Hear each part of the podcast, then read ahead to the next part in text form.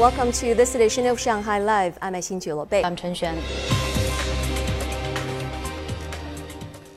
The China Association of Automobile Manufacturers said 334,000 new energy vehicles were produced in the country last month, a year on year increase of more than 200%. Once again, Zhang Yue has the story. The association said sales of new energy vehicles are expected to hit 3 million units this year. Tesla China said it delivered around 56,000 units in September, the most since it started production at its Shanghai manufacturing plant two years ago. Our order volume is booked until the end of the year. Customers need to wait 6 to 10 weeks for the Model 3 and at least 2 months for the Model Y. Domestic brand NIO said it delivered over 10,000 vehicles in one month for the first time. The most units we have sold in a month is around 8,000. Our orders soared during the National Day holiday. Auto industry insiders say supportive policies, low usage costs, and easy to change batteries are the main reasons behind rising sales. Production began today at the Ultium Center, an electric vehicle joint venture between GM and SAIC Motor. By 2025, SAIC-GM will launch more than 10 new energy vehicles in China. The China Association of Automobile Manufacturers also said new energy vehicles accounted for more than 17% of total vehicle deliveries. 张悦，上海 Life。Performers, directors, viewers, and visitors are descending on Wuzhen, an ancient water town in East China's Zhejiang province, to exchange ideas, share inspiration, and celebrate the dramatic arts during the 10 day Wuzhen Theatre Festival. And our reporter Huang Yuanqing arrived on site early to get us a sneak peek at what this year's festival has to offer. I'm now at the Wuzhen Grand Theater, and it's now 10.30 in the morning and I'm going to introduce to you some of my picks from this year's performances before the crowds arrive. All right, to start with, the first play I'm recommending is this one, Ago, by famous director Stan Lai. It's a six and a half hour production featuring five acts and a cast of over 200. The play took Lai almost 10 years to write. I've watched a part of it in Shanghai when it premiered at the theater above, and it was amazing. And next up, next up is this modern Chinese play called Sunrise directed and performed by renowned dancer Xin, who will challenge herself by playing two roles in this show.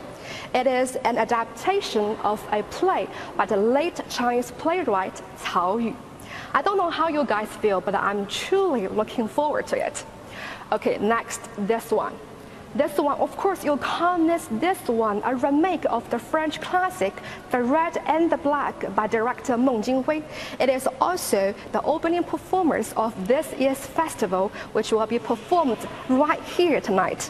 Okay, so those were some of my picks, but there's plenty more for you to choose from at this year's Wuzhen Theater Festival.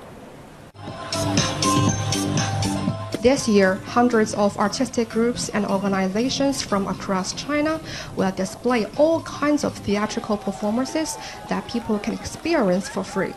Almost every corner of this water village will have something to offer. After a round of performances this afternoon, all the carnival groups have come all the way to the courtyard in front of the Wuzhen Grand Theater, where the performers will give people a little taste of what they have in store for them. It will be like a big party. So for those who want to enjoy the festival in person during the weekend, my advice is that Please come as early as possible if you want to find a parking lot and prepare for the weather because Wuzhen is a lot cooler than Shanghai and we're expecting showers over the weekend. So please pack an umbrella and dress warm. 黄元清，上海 Britain announced it would offer six month emergency visas to 800 foreign butchers yesterday to avoid a massive pay call after local farmers complained that many workers from abattoirs and meat processors had left the pork sector fighting for survival. Sun Siqi has more. Britain's National Pig Association said a combination of Brexit and COVID 19 has sparked an exodus of East European workers, leaving some 120,000 pigs in barns and fields across the country waiting to be slaughtered.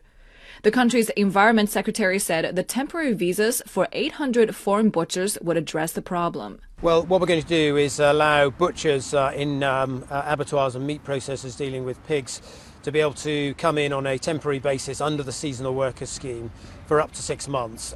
The lack of butchers is just one of a number of areas where Britain is facing acute labor shortages. Last month, the British government announced its plans to issue temporary visas to 5,000 foreign truck drivers and 5,500 poultry workers. The ports in the U.S. are also dealing with labor shortages.